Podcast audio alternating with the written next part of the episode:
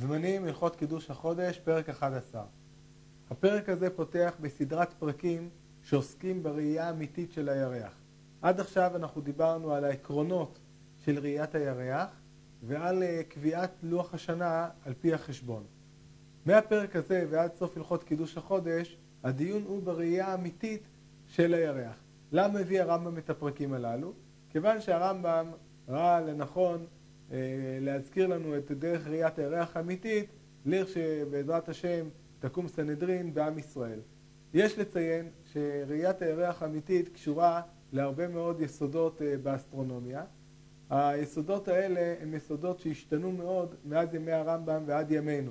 אמנם מבחינת הדיוק הראייה אפשר לבנות על החשבונות שיתאר אותם כאן הרמב"ם, אבל ברור שבעזרת השם לכשתקום סנהדרין יהיו אמצעים יותר משוכללים על פי ההתפתחות המדעית של ימינו והאמצעים הטכנולוגיים שעל פיהם הסנהדרין תוכל לדעת את אה, אפשרות ראיית הירח בצורה שלא תזדקק לכל, לכל החישובים שמזכיר אותם כאן הרמב"ם. הפרק הזה למעשה בנוי על תפיסת השמיים כפי שהייתה בימי הקדמונים. כבר הזכרנו בפרק הקודם את העניין של גלגל המזלות, שלפי התפיסה של הקדמונים כדור הארץ היה במרכז השמיים והיה, ובשמיים ישנו את, את גלגל המזלות, שהם קבוצות כוכבים שמצויות על פי התפיסה הזאת על גלגל, שהגלגל הזה למעשה סובב סביב כדור הארץ וחוזר כל הזמן לאותו מקום. בתוך הגלגל הזה יש גם תנועה נוספת של השמש בתוך המעגל שלה והירח במעגל שלו, שכל אחד מהם יש לו את המהלך שלו, והעניין הוא שהקדמונים תפסו שהתנועה של כל הכוכבים כולם, גלגל הכוכבים וגם גלגל השמש וגלגל הירח, התנועה שלהם היא במסלול מעגלי. המסלול המעגלי נתפס כתנועה המושלמת, ולכן כל דבר שלם כמו שמש וירח היה ברור להם שהוא נע במעגל שלם. הדבר הזה הוביל אותם להרבה מאוד בעיות, כיוון שהתנועה של השמש ושל הירח היא לא תנועה קבועה, ואפשר לראות שלפעמים השמש והירח מתנהלים אה, לאיתם, לפעמים בצורה מהירה יותר, ולכן זה חייב אותם לצייר כל מיני ציורים שונים של מבנה השמיים שיתאימו לכפי שהם רואים את, ה, אה, כפי שהם רואים את התנועה של גרמי השמיים אה, בפועל. והדברים הללו הם חייבו ציורים של כל מיני דברים, לפעמים טיפה מוזרים, וכדי להבין את ההלכות האלה על בוריין צריך להכיר את הציור של אותם מקומות. אנחנו נתחיל ללמוד את ההלכות. כדי ללמוד אותם ממש בפרטי פרטים ולהבין כל עניין ועניין שנאמר בהם, הדבר זוקק אה, לימוד ארוך, ובמכון אה, קידוש החודש בישיבת כרם ביבנה עוסקים רבות בעניינים הללו. במסגרת הלימוד הזה אנחנו נסתפק רק בהבנת הדברים, את עיקרי הדברים והסברה של אה, מילים, של המילים ושל העקרונות הבסיסיים בלי להיכנס לפירוט של אה, כל הנושא כולו. הלכה א' לפי שאמרנו בהלכות אלו שבית דין היו מחשבים בדקדוק ויודעים אם יראה הירח או לא יראה ידענו שכל מי שרוחו נכונה וליבו תאב לדברי החוכמות ולעמוד על הסודות יתהווה לדן אותן הדרכים שמחשבים בהן, עד שידע האדם אם יראה הירח בליל זה או לא יראה. הלכה פשוטה, שבה הרמב"ם מסביר למה הוא מביא את הדברים, כי מן הסתם אדם חכם ירצה לדעת אותם. בדרכי החשבון יש בהן מחלוקות גדולות בין חכמי הגויים הקדמונים, שחקרו על חשבון התקופות והגימטריות, ואנשים חכמים גדולים נשתבשו בהן ונתעלמו מהם דברים, ונולדו להן ספקות. ויש מי שדקדק הרבה ולא פגע בדרך הנכונה בחשבון ראיית הירח, אלא צלל במים אדירים והעלה חרס בידו. הגימטריות הכוונה היא לא לגימטריה כמו שאנחנו מכירים לפעמים באלו דברי תורה ורעיונות אלא הכוונה היא לגיאומטריה, לתורת הגיאומטריה, ככה גם הרמב"ם משתמש אה, בדברים גם בספר נזיקין, אה, בהלכות גניבה, משתמש גם במינוח הזה.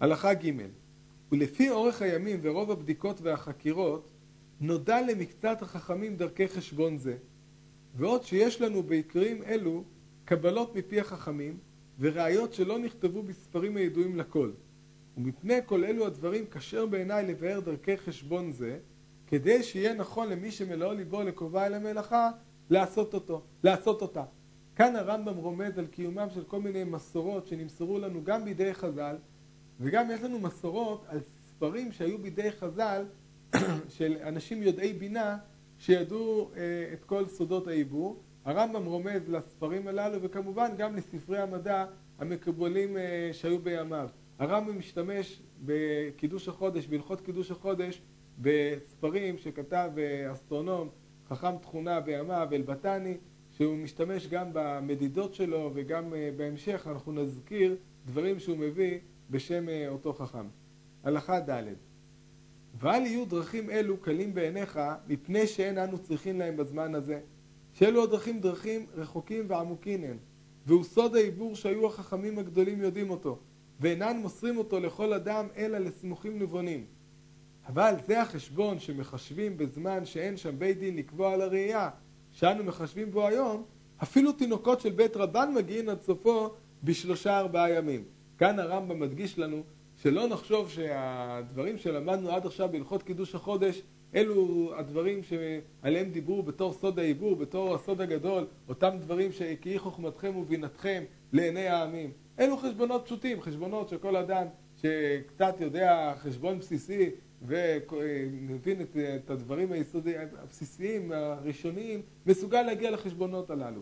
החשב, החשבונות שהרמב"ם הולך להביא כרגע, אלו חשבונות שקשורים כבר להסתכלות רבה בגרמי השמיים ולידיעת חוכמות מאוד מאוד עמוקות. הלכה A הרמב"ם פה בהלכה הזאת נקדים ונאמר שהרמב"ם מחשב לנו את הדברים, מסביר לנו את הדברים כפי תכנות הראייה אה, בקירוב, מה שאנחנו נראה לנגד עינינו. הדקדוק והדיוק בדברים הללו הוא מאוד מאוד גדול ומגיעים, אה, גם החכמים הקדמונים הגיעו לרזולוציות מאוד מאוד גבוהות של, הראיית, של ראיית גרמי השמיים. הרמב"ם במסגרת של הלכות קידוש החודש לא יכול להגיע לכל הפרטי הפרטים הללו ולדקדוקים מהדקדוקים הקטנים, הקטנים ביותר ואכן הרמב"ם בא ומזכיר את העניין הזה שלא נראה, לא נחשוב שיש חיסרון בכך שהוא לא הביא את הדברים. הלכה A שמא יתבונן חכם מחכמי האומות או מחכמי ישראל שלמדו חוכמת יוון בדרכים אלו שאני מחשב בהן לראיית הירח ויראה קירוב מעט במקצת הדרכים ויעלה על דעתו שנתעלם ממנו דבר זה. ולא ידענו שיש באותה דרך קירוב. אל יעלה זה על דעתו. אלא כל דבר שלא דקדקנו בו מפני שידענו בעיקרי הגימטריות בראיות ברורות שאין דבר זה מפסיד בידיעת הראייה ואין חוששים לו. ולפיכך לא דקדקנו בו. דברים שהרמב"ם לא חשב שהם עתידים להפריע לראייה של הירח כפי שהאדם מן השורה יראה את הירח, הרמב"ם לא ראה לנכון להביא אותם והרמב"ם מדגיש שלא נחשוב שהדבר הזה הוא לא מודע לו הוא מודע לדבר הזה, אך זה דבר שהוא עושה אותו בכוונה תחילה כיוון שהוא לא רואה בו תכלית במסגרת של אה, ההלכות הללו כפי שהוא מביא אותם. הלכה ו' וכן כשיראה בדרך מן הדרכים חיסרון מעט מחשבון הראוי לאותה הדרך, בכוונה עשינו זה. לפי שיש כנגדו יתרון בדרך אחרת, עד, עד שיצא הדבר לאמיתו בדרכים קרובים בלא חשבון ארוך, כדי שלא ייבהל האדם שאינו רגיל בדברים אלו ברוב החשבונות שאין מועילים בראיית הירח.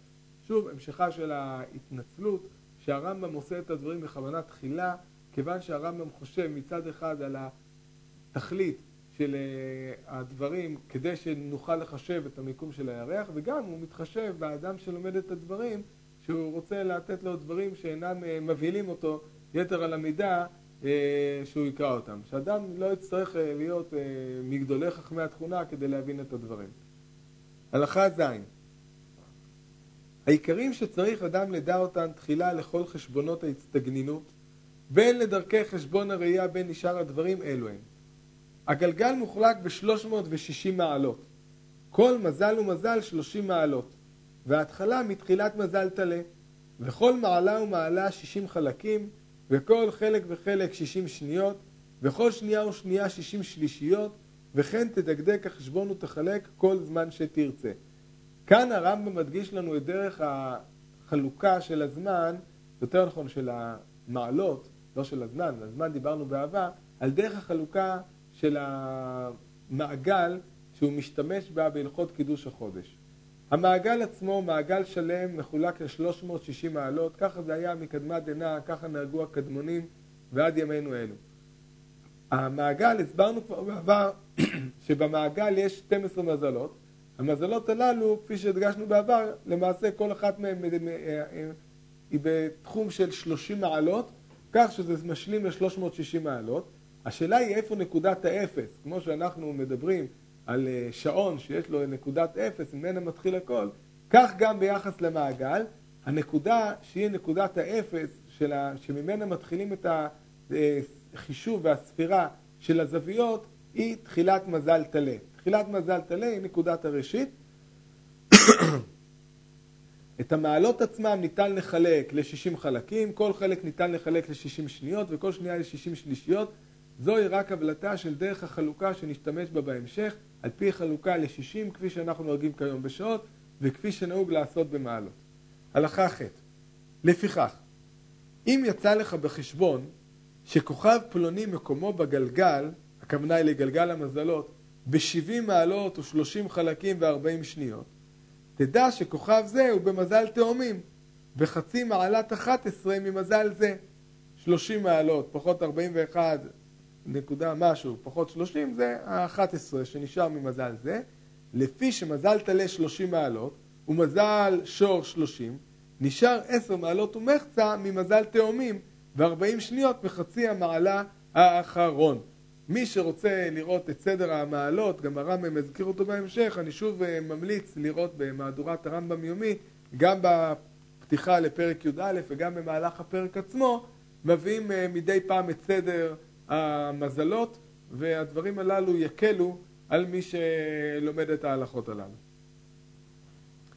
הלכה ט' וכן אם יצא מקומו בגלגל ב-320 מעלות, תדע שכוכב זה במזל דלי ב-20 מעלה בו, ועל דרך זו בכל המניינות, וסדר המזלות כך הוא: טלה, שור, תאומים, סרטן, אריה, בתולה, מאזניים, עקרב, קשת, גדי, דלי, דגים.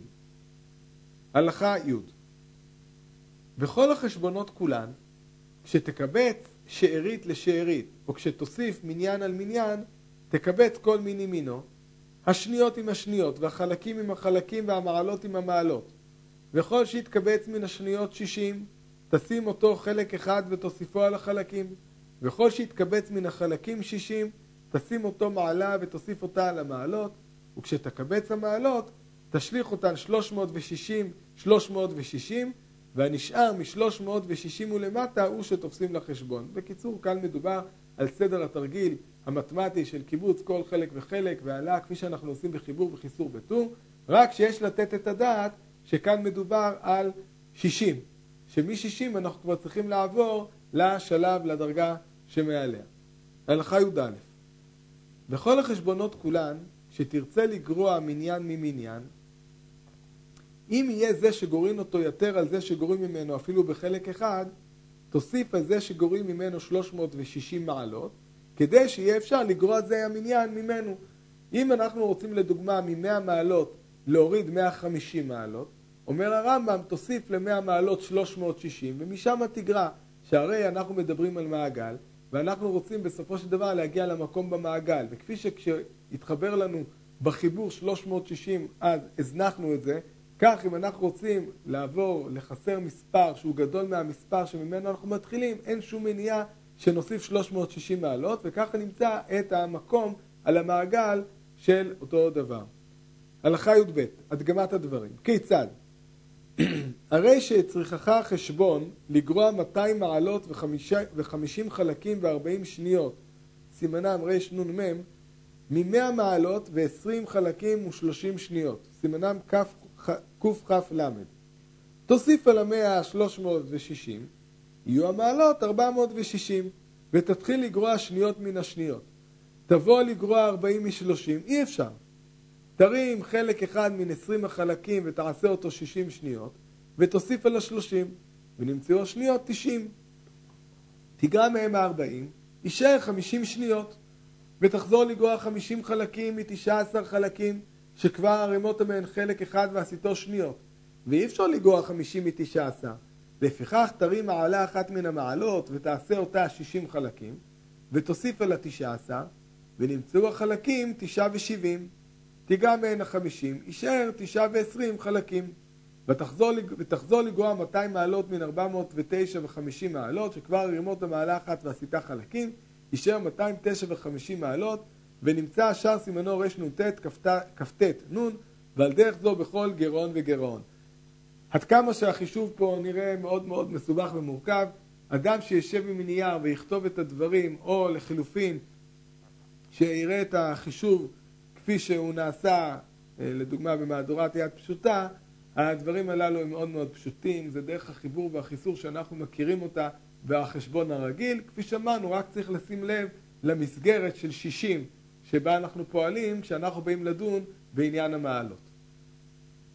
הלכה י"ג מכאן מתחיל הרמב"ם, אחרי שהוא נתן לנו את הכללים העקרוניים ויסודות חשבוניים בסיסיים, מתחיל הרמב"ם לדבר על העקרונות של אה, מערכת, מערכות השמש והכוכבים. השמש והירח וכן שאר השבעה כוכבים, הכוונה היא לכוכבי הלכת. כוכבי הלכת שמקיפים, אנחנו יודעים כיום שמקיפים את השמש, אבל כבר בימי קדם ידעו שהם שונים מיתר הכוכבים בכך שהם נעים בצורה מהירה יותר, הם נעים למעשה בתוך גלגל המזלות, בגלל שלמעשה יש להם תנועה עצמית, ואלו שבעה כוכבים. השמש והירח וכן שאר השבעה כוכבים, מהלך כל אחד ואחד מהם בגלגל שלו מהלך שווה, אין בו לא קלות ולא כבדות, אלא כמו מהלכו היום, כמו מהלכו אמש, כמו מהלכו למחר, כמו מהלכו בכל יום ויום, וגלגלו של כל אחד מהם, אף על פי שהוא מקיף את העולם, אין הארץ באמצעו. ההלכה הזאת היא חשובה ביותר.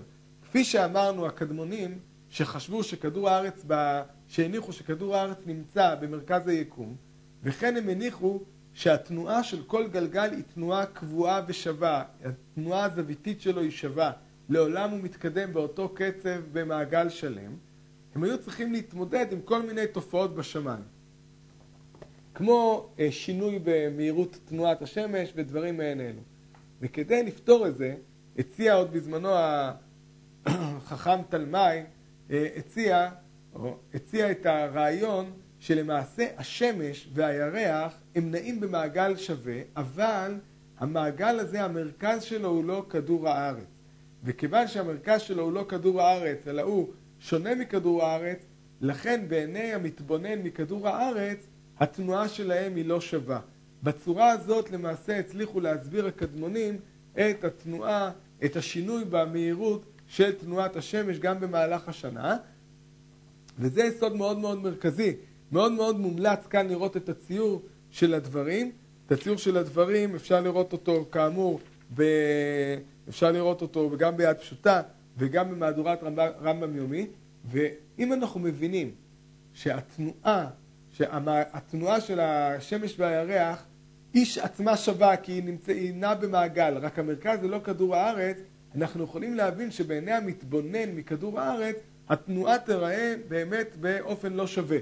ועיקר הבעיה שלנו בידיעת המקום האמיתי של השמש הוא לדעת לעשות את המעבר מהתנועה של השמש הקבועה במעגל שלה שהיא ניתנת לחישוב למראה, לאיך ייראה בעיני המתבונן מכדור הארץ איך ייראה המהלך של השמש וזה המורכבות של חישוב השמש והמורכבות היותר גדולה של חישוב הירח. ממשיך הרמב"ם בהלכה י"ד לפיכך אם תערוך מהלך כל אחד מהן לגלגל המקיף את העולם שהארץ באמצעו, שהוא גלגל המזלות, ישתנה הילוכו, ונמצא במהלכו ביום זה בגלגל, בגלגל המזלות, פחות או יותר על מהלכו אמש או על מהלכו למחר, כפי שהסברנו, כיוון שלו יצויר שהשמש הייתה מסתובבת באופן שמרכז התנועה של מעגל השמש היה כדור הארץ, אז גם התנועה הייתה שווה.